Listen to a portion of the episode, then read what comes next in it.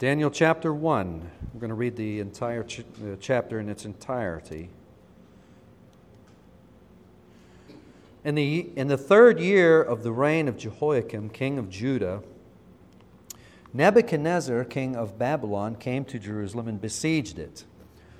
And the Lord gave Jehoiakim, king of Judah, into his hand some of the vessels of the house of God, and he brought them to the land of Shinar, to the house of his God and placed the vessels in the treasury of his God.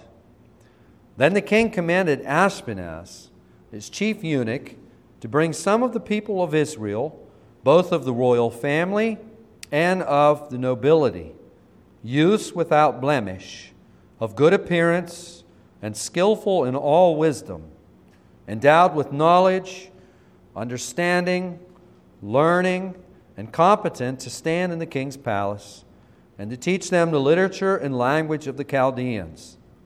The king assigned them a daily portion of the food that the king ate and of the wine that he drank. They were to be educated for three years, and at the end of that time, they were to stand before the king. Among these were Daniel, Hananiah, Mishael, and Azariah of the tribe of Judah. And the chief of the eunuchs gave them names. Daniel he called Belteshazzar. Hananiah he called Shadrach. Mishael he called Meshach.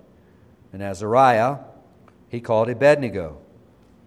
But Daniel resolved that he would not defile himself with the king's food or with the wine that he drank.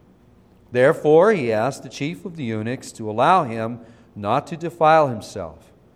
And God gave Daniel favor and compassion in the sight of the chief of, of the eunuchs. And the chief of the eunuchs said to Daniel, I fear my lord the king, who assigned your food and your drink. For why should he see that you are in worse condition than the youths who are of your own age? So you would endanger my head with the king. Then Daniel said to the steward, whom the chief of the eunuchs had assigned over Daniel, Hananiah, Mishael, and Azariah, Test your servants for ten days. Let us be given vegetables to eat, water to drink. Then let our appearance and the appearance of the youths who eat the king's food be observed by you, and deal with your servants according to what you see. So he listened to them in this matter and tested them for ten days. At the end of ten days, it was seen that they were better in appearance and fatter in flesh than all the youths who ate the king's food. So the steward took away their food and the wine they were to drink, and gave them vegetables. As for these four youths, God gave them learning and skill in all literature and wisdom. And Daniel had understanding in all visions and dreams. At the end of the time, when the king had commanded that they should be brought in, the chief of the eunuchs brought them in before Nebuchadnezzar. And the king spoke with them. And among all of them, none was found like Daniel, Hananiah, Mishael, and Azariah. Therefore they stood before the king. And in every manner of wisdom and understanding about which the king inquired of them, he found them ten times better than all of the magicians and enchanters that were in all his kingdom. And Daniel was there until the first year of King Cyrus. Heavenly Father, Lord, we call on you to teach us this morning. Father, we ask you would open up your word to our hearts and open our hearts to your word. In Jesus' name we pray.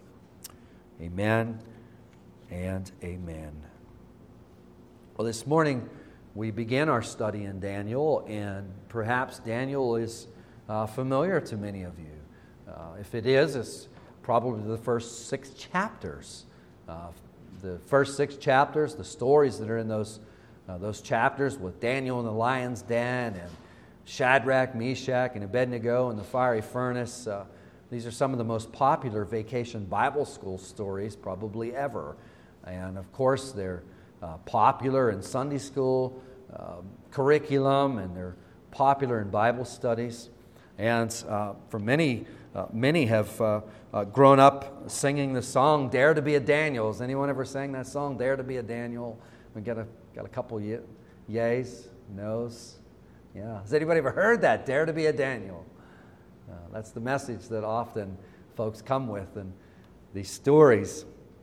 But the rest of Daniel is rather elusive. Uh, chapter 7 through 12, I don't know if any of you have tried to uh, make sense of those chapters. They can be uh, quite difficult. So we have material that's very familiar to us. We have other material that's actually quite elusive to us. So I think it's going to be a very exciting study uh, for us.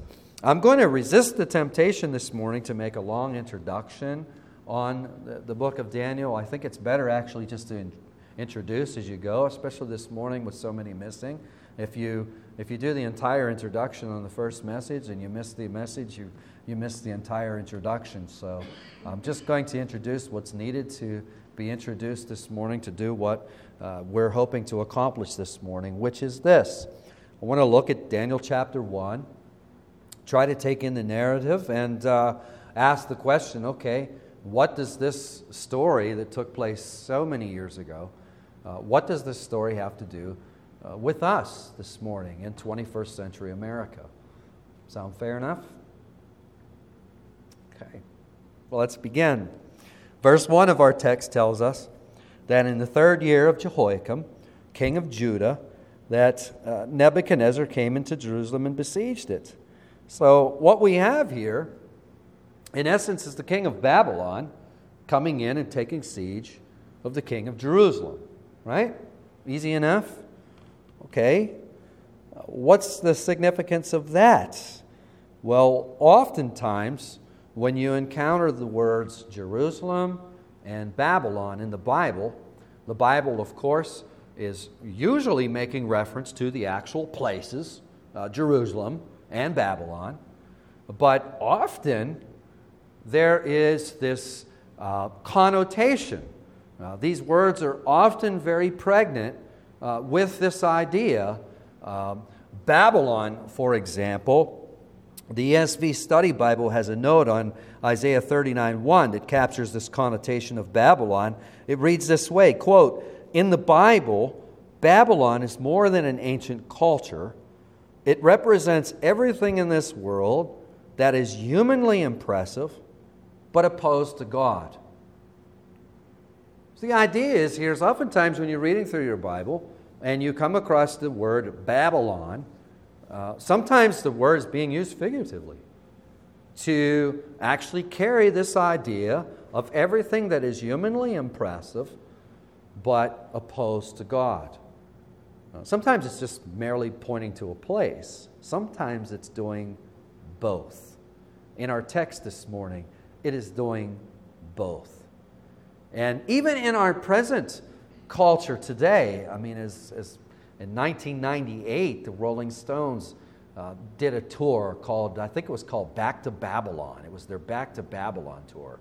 Now, of course, what is the idea of that? What is being communicated to that? Uh, that which is humanly impressive but opposed to God. Now, of course, some of you would probably uh, beg to differ whether the Rolling Stones are humanly impressive or not. And I don't want to get into those conversations. I've never been a Rolling Stones fan. I simply point attention to it that even in our present culture, the idea of Babylon uh, carries this whole idea of that which is humanly impressive uh, but opposed to God. And conversely, Jerusalem. Uh, oftentimes, when we read and we come across the, the, the word Jerusalem, it's making a, uh, it's, it's pointing to a place. Sometimes it's being used metaphorically for the people of God, those who are loyal to God, or at least those who ought to be loyal to God. Uh, so we see that Babylon and Jerusalem are, are, are carrying these, uh, these ideas as we read. Now, what do we have happening here in our text is that uh, the, the king of Babylon has come and sieged the king of Jerusalem. In other words, the kingdom of the world has come and laid siege to the kingdom of God. Does that make sense? That makes sense? And this reminds us of a conflict that's been ensuing ever since Adam's rebellion in the, in the garden. We might think all the way back in Genesis chapter 3:15, which we often make reference as the first gospel presentation. Sometimes you, you hear it called the proto gospel, uh, which reads where God says to uh, to uh, the serpent, he says, I will put enmity between you and the woman, between your offspring and her offspring. He shall bruise your head, you shall bruise his heel. Now, what's God saying here? He's saying there's going to be a conflict, an ongoing conflict between the offspring of the serpent and the offspring of the woman. Who are the offspring of the serpent? Who are the offspring of the woman? Well, the offspring of the serpent obviously is, uh, is the world, uh, those who are apart from Christ. Who is the offspring of the woman? Uh, those who are in Christ. Also, ultimately, the offspring of the woman is Christ Jesus, right? And all of those who are in Christ Jesus. So here we're told about this conflict that's taking place between the offspring of the devil, the offspring of the woman. In other words, a conflict is taking place between the world and the kingdom of God, the kingdoms of the world, the kingdom of God. And if we're reading through Genesis, all we've got to do is read through chapter 3. As soon as we turn to chapter 4, we read about two sons that are born to Adam and Eve, Cain and Abel, and we see the conflict right away. Uh, Cain and Abel grow up. Abel is righteous, very clearly in the kingdom of God. Cain is not, very clearly in the kingdom of the world. Uh, Cain gets jealous of Abel. Cain kills Abel. Right? We see that conflict. And as the pages of the Bible begin to unfold, as we go through the story of the Bible, we see that this conflict takes on national, it takes on a national level where we see kingdoms. We see the kingdom of God beginning to unfold. We see the kingdoms of the world, and we see the hostility between uh, the two. And this ongoing conflict uh, between the people of God and the kingdoms of this world is going to be a major theme in Daniel. Uh, over and over again, we're going to see this uh, in Daniel. Now, in verse 1, we're also introduced to uh, this king who has a really long name. Uh, you want a spelling bee name? Try Nebuchadnezzar. Uh, see if you can spell that one. That would be a good spelling bee, uh, a good spelling bee name. Who is this, this Nebuchadnezzar, king of Babylon? Well, at this period of time, Babylon has uh, risen to be really a superpower. They're they're well on their way to becoming a superpower. Just a few years, a couple of years before this siege uh, of Jerusalem, uh, Babylon has already uh, conquered Egypt, which was a rival superpower. And that gave Babylon really control of the Syrian uh, Palestinian land, if you will. And uh, Nebuchadnezzar is no fool. He's actually a very brilliant, very brilliant king. He laid siege to Jerusalem in three stages. First stage is in 605 BC, which is, which is what has taken place in our text this morning. That's when Daniel and his three friends are carried off to Babylon in 605. The second siege comes around 597, and the third siege is in 586. So there's these three sieges that take place against where the kingdom of the world comes and lays siege against the kingdom of God. And by the time of the siege in 586 BC, Jerusalem is destroyed. Uh, the, Babylon, the Babylonians actually go in and they destroy, uh, they just destroy Jerusalem. Now, in verse 1, we're told Nebuchadnezzar seizes Jerusalem. In verse 2, we're told that Nebuchadnezzar plunders the temple of God. If you look at verse 2 with me, do you see that? He takes away some of the sacred vessels that are in the temple and he carries them off to his God. Do you see that? This is very significant. In ancient times, when ancient kings would go and conquer other ancient kings, they would go into their temples and they would raid the temples of the gods of the conquered land, and they would carry off all of the goodies and they would put them in their temples of their gods. And what was being said here is this see, my gods are more powerful than your gods. What's the king of Babylon up to? You say, okay, Judah, you got this king you call Yahweh, you got this king you call Jehovah, you got this king you call the God of Abraham. He's not as strong and as powerful as my God. See, I just waltzed right into the temple and I snatched the goodies and I took them back to our temple, and there they are. Our gods are stronger than your gods. So Babylon lays siege against the people of God. He plunders the temple of God and furthermore, in verses 3 and 6, we're told that Nebuchadnezzar takes the best of Jerusalem's youth.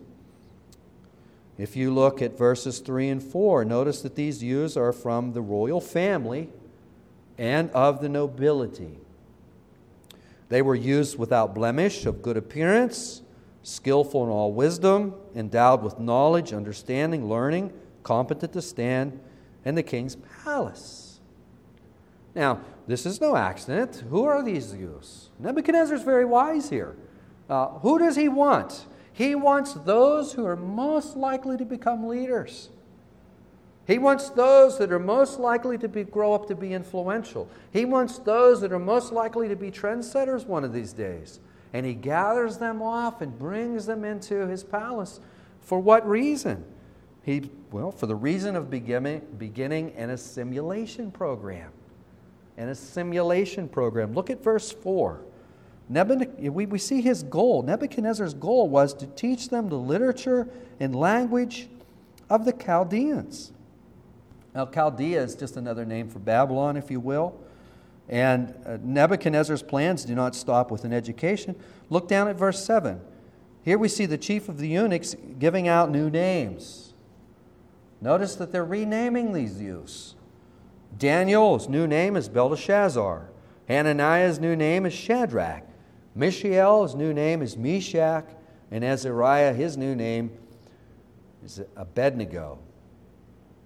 So we have to ask ourselves this question what in the world is Nebuchadnezzar up to? What's he up to? Reprogramming. That's what he's up to. He's reprogramming. He's reprogramming these youths. He's converting these youths. He wants to raise them up to quit thinking like Israelites. He wants them to grow up thinking like Babylonians. Now, in summary, what do we have happening here?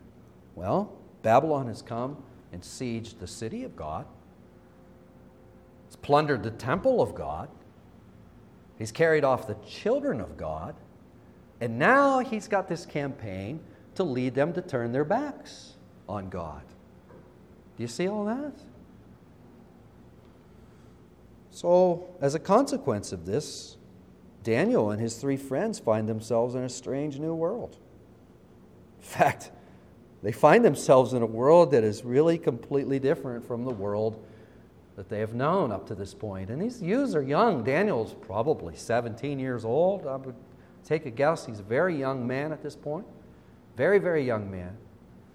So um, he finds himself now in a culture whose value system is completely reversed from what he's grown up. The worldviews are completely incompatible, and uh, he is, you know, the goals of Babylon are completely opposite of the goals of the kingdom of God.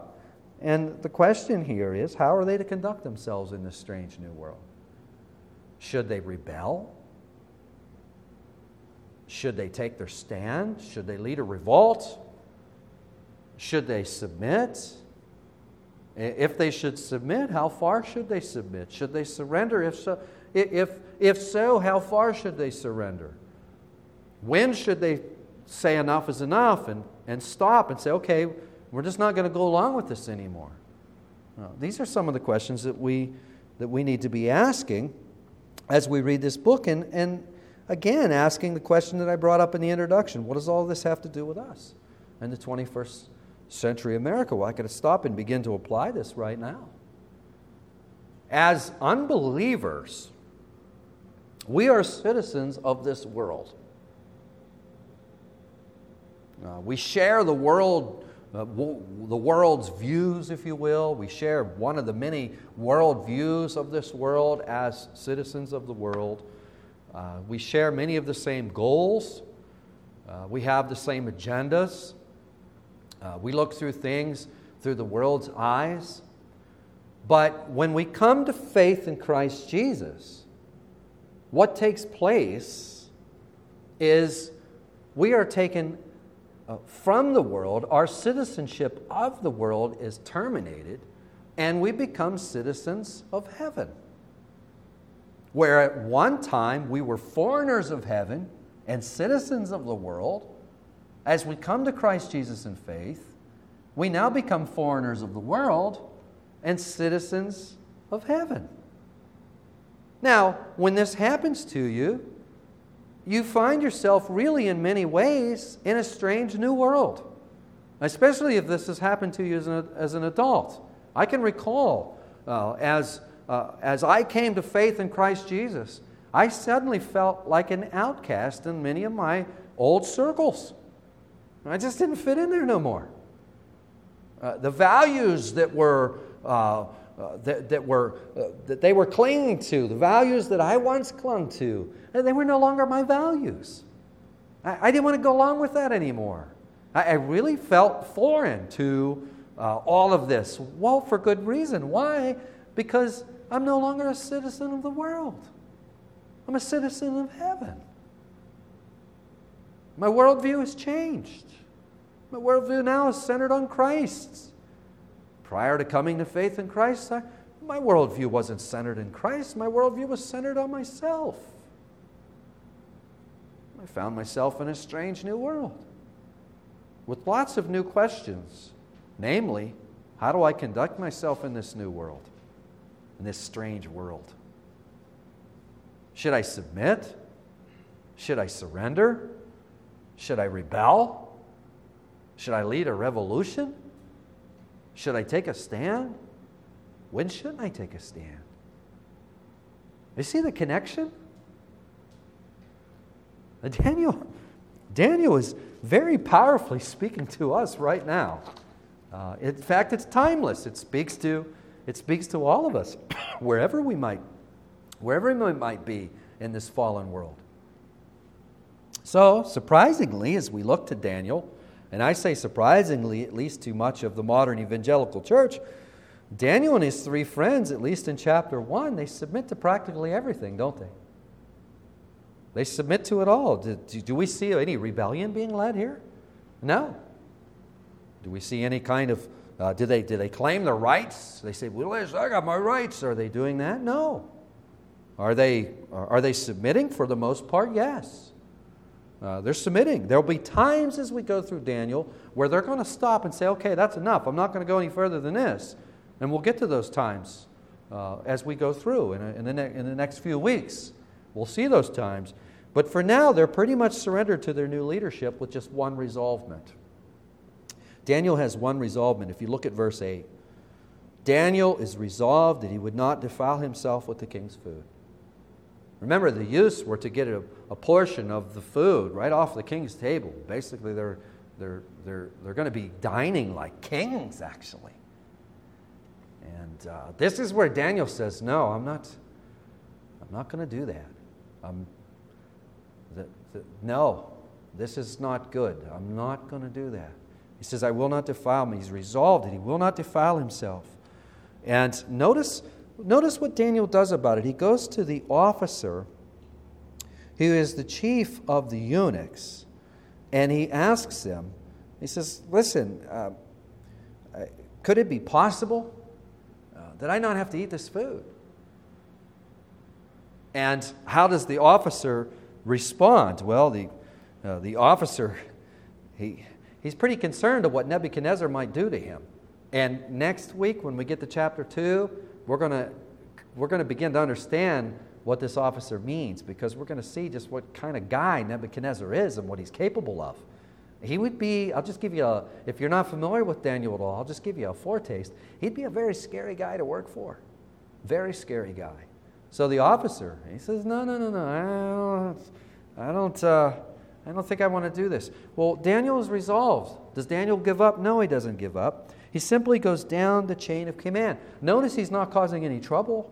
He simply goes down the chain of command. If you look at verse 11, Daniel said to the steward, whom the chief of the eunuchs had assigned over Daniel, he said, verse 12, Test your servants for 10 days. Just give us vegetables and water, and then let our appearance and the appearance of the others be compared. You know, observe us, uh, compare us here, and uh, see how this works out. And of course, this steward says, Well, that seems to be reasonable enough. And who knows that maybe the steward thought, Hey, there'd be a couple extra portions laying around for me. You're not going to eat that? Maybe I'll eat that. Who knows? Either way, uh, the steward is pleased to go along with this. And he takes up Daniel as his request. And verse 15, at the end of 10 days, it was seen that they were better in appearance and fatter in flesh than all the youths who ate the king's food. So the steward took away their food and wine, and they were to drink, and, uh, the wine that they were to drink, and he gave them vegetables. Now, we need to ask ourselves this question here why is Daniel so uh, resolved not to eat this food? And I, I think at the, at, the, at the surface, we're inclined to say, well, Daniel doesn't want to defile himself, and this food probably isn't kosher, so he simply just doesn't want to eat food that's not kosher. Uh, that's what it seems like on the surface, but I, I, I, I seriously doubt that's what's going on at all here. Um, was this food offered and consecrated to idols? Most likely, yes. Uh, but Daniel's willing to eat the vegetables. If he wasn't, w- would only the meat have been uh, offered to idols and the vegetables not? Pro- probably not. And besides that, we're not given those details. Uh, so it, it's a bit puzzling, but I think Sinclair Ferguson is really helpful here. Listen to what he suggests about this. He says that, quote, perhaps what Daniel perceived correctly in this food allotment was an effort to seduce him into the lifestyle of a Babylonian through the enjoyment of pleasures he had never before known. High living very easily masters the senses and blunts the sharp edged commitment of young Christians. Let me read that to you again. Quote Perhaps what Daniel perceived in this food allotment was an effort to seduce him into the lifestyle of a Babylonian. Through the enjoyment of pleasures he had never before known, high living very easily masters the senses and blunts the sharp edged commitment of young Christians. That's the position I take on this. Because that fits the context, doesn't it? There's an assimilation program taking place here. There is reprogramming taking place here. And boy, nothing will reprogram you like the pleasures of high living. Boy, we like that high living, don't we?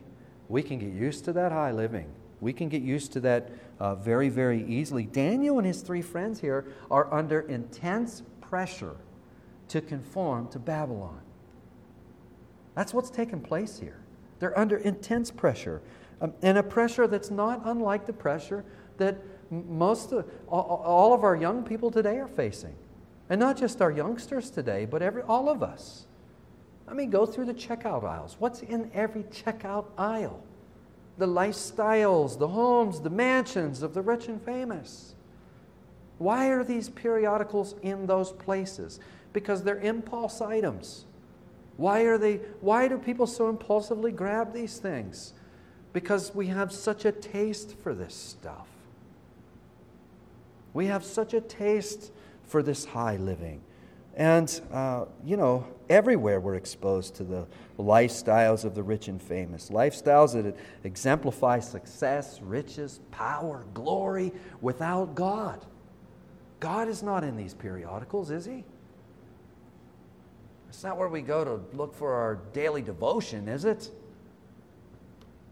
Not if we're Christians, it's not. But it is if we're Babylonians. I don't mean to be unkind towards America because I love America. I love this country. I don't want to live anywhere else. But I would submit to you that we're living in Babylon. This is Babylon. For the most part, the values of America are not heavenly values. For the most part, the goals of America are not heavenly goals.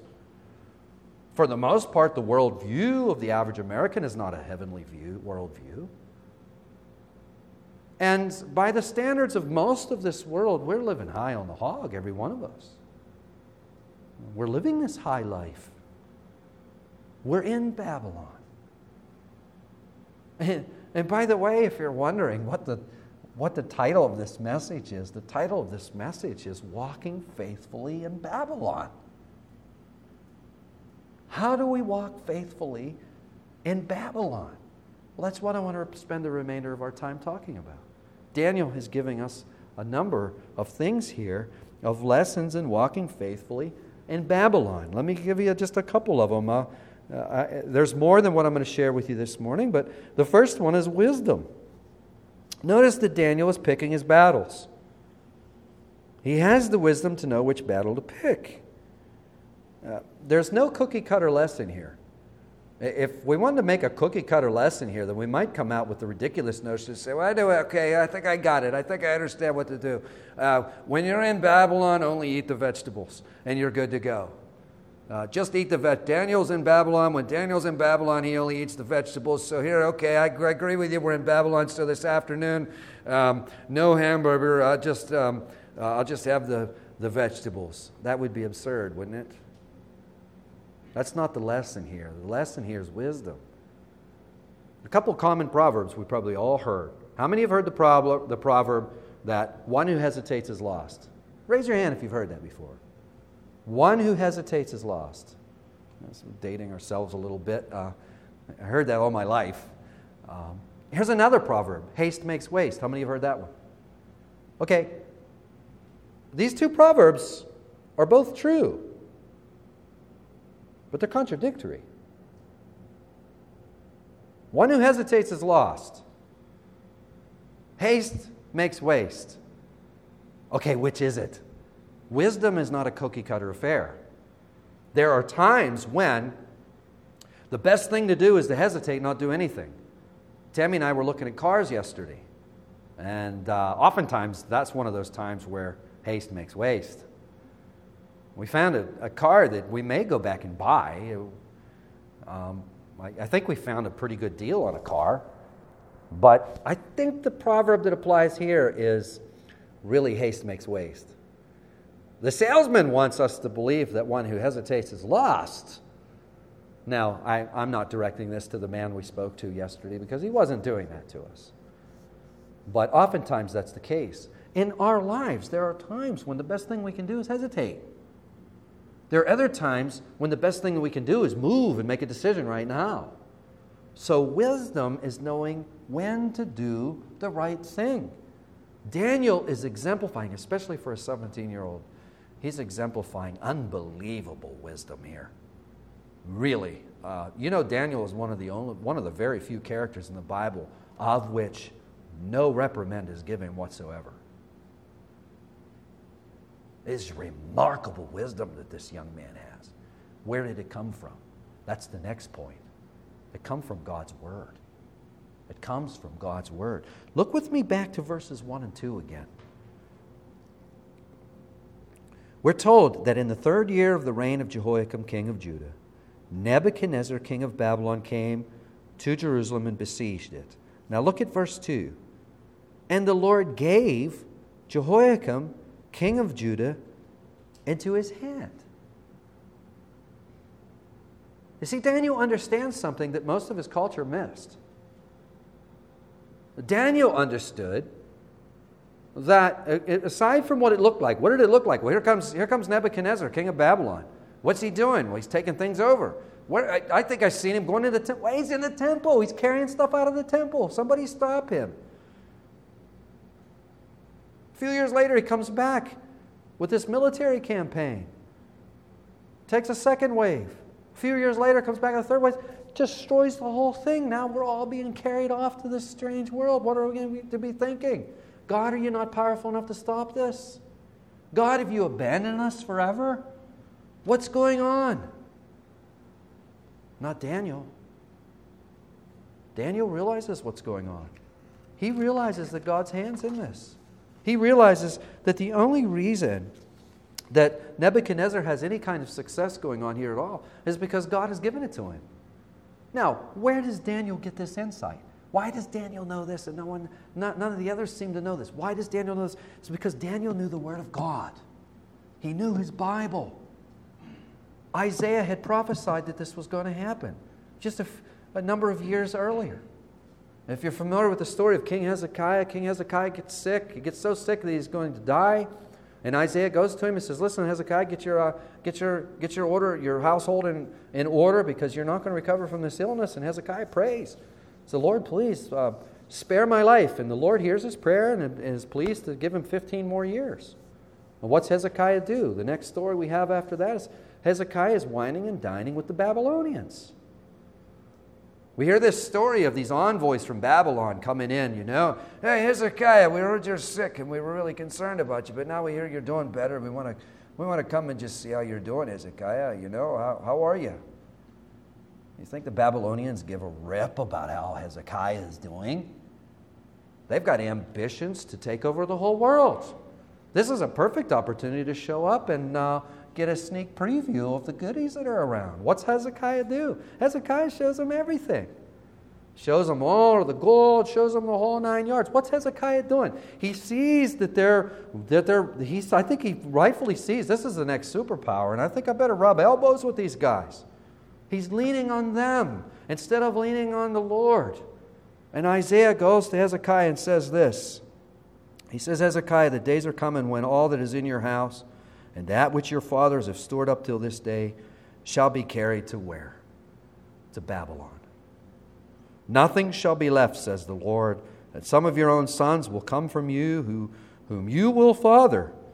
They'll be taken away, and they shall be eunuchs in the palace of the king of Babylon. Daniel knew this. He knew his Bible. He saw these things happening. He understood what was going on. He had insight. He had wisdom, wisdom that comes from the Word of God. And that leads to a third lesson that Daniel has here. Daniel understood God's faithfulness. He understood God's faithfulness. And this gave him such an advantage. I mean, to walk faithfully in Babylon, you've got to drink deeply of God's faithfulness. Again, imagine being carried off into Babylon thinking God simply was unable to stop the Babylonians. Or that God has, you know what, He's just retracted everything. I'm no longer going to protect you. Yeah, this time you've just blown it, you've gone too far. I'm no longer going to protect, that's just it. Imagine going through it like that. You're going to fall right away. Do people do that today? Absolutely they do. Of course they do. When they fall away, they've already given up on the faithfulness of God. If we're going to walk faithfully in Babylon, we got to drink deeply of the faithfulness of God. And Daniel understood listen, God made a promise. And he is faithful to keep it. He'd made a promise of judgment. And that promise came through. And Daniel's a wise young man. God will keep his promises of judgment. Guess what? He keeps his promises of deliverance too. To walk faithfully in Babylon, we have to drink deeply of the faithfulness of God. As you read your Bible from now on, stop and pause every time you come to a promise. Every time you come to a promise, make a note in your Bible or whatever, however, however you want to do that. Stop at that promise. Look at that promise. Drink of that promise. Count on that promise. And it'll empower you to walk faithfully in Babylon. Daniel understood this. Next lesson is Daniel is aware of his identity. Daniel's name is changed, but he hangs on to his identity. He hangs on to it. And, you know, again, we, we'll talk about this in a couple moments, but Daniel, I mean, if you want to call me Belshazzar, that's fine, but I'm not going to forget the fact that I'm really Daniel. That's really who I am. You want to call me Belshazzar, that's fine, but I'm really Daniel. I'm a servant of the living God. That's who I am. Why is this so important? Because in Babylon, it's easy to lose your identity. Who are we? If you're in Christ Jesus this morning, you're a new creation. You're a son or a daughter of the living God. Do you know how easy it is to forget that? Well, we forget it all the time. Every time we, can, we find ourselves conducting ourselves like worldlings, we have forgotten who we are. And we're not, we're, not walking in the true identity of who we really are, are we? Daniel's resolved. You want to call me Belteshazzar? That's, that's fine. You can call me Belteshazzar, but listen, uh, I'm really Daniel. I'm a servant of the living God. And part of walking faithfully in Babylon is remembering who you are. It's remembering who you are. The next lesson, real quick, is tact. And we're going to see as we go through the book of Daniel, Daniel's never a dreadful irritant to his superiors or to anyone around him. He's always courteous, he's always proper, he's always respectful. He's respectful of leadership, he's respectful of the laws. Nothing ever, nothing ever is said of Daniel. Daniel's always, he's always walking uh, really in accord, uh, in properness, if you will. Uh, there's times where Daniel's going to take a stand, and we'll get to those when we do, but for even then, he is still very proper And in conclusion, I'll leave you with this last one. If our conclusion of this material, as I said at the beginning, if our conclusion of chapter 1 and 2 and 3 and 4 and 5 is dared to be a Daniel, we're missing the whole thing here. We're missing the whole thing. Now, let me qualify that. Let's allow, as you study the life of Daniel, Daniel is a very influential young man who grows up into, to be a very influential old man. By all means, let's let him influence us. Let's allow him to inspire us to want to be like Daniel. But let's go further than that. Let's allow Daniel to inspire us to be like the one who is even greater than Daniel, who is Christ Jesus. Daniel's a great man, but there was, there's one who comes after Daniel who's much greater than Daniel. What's really the point of chapter 1 is God's sovereign control and his faithfulness. Daniel is resolved not to defile himself. And God miraculously blesses him in that resolvement. How does he maintain the same physique with vegetables and water as his classmates maintain eating the king's food? How does that happen? And consequently, Daniel applies himself to, his under, to, to learning. I think in, in the evangelical church today, I think I don't think I don't think today the way we think, I don't think we would have cared about the food. In fact, I think most of us would have said, "Hey, this food looks really good." I think we would have went for the food. You want to know what I think we would have took our stand on? Was the education. We said, "No, I'm not studying those pagan books. I'm not filling my head with all that pagan literature. I'm not filling my head with all that stuff. Interestingly enough, David, Daniel doesn't, he graduates top of his class. Not only does he study that stuff, he, he graduates top of his class. So, how much differently we think than Daniel? Well, in conclusion, just as Nebuchadnezzar's agenda is to make us Babylonians, guess what? The culture around us, its agenda is to make us Babylonians. But we need to remember this what is God's agenda for us? God's agenda for us is to make us like Jesus. Amen?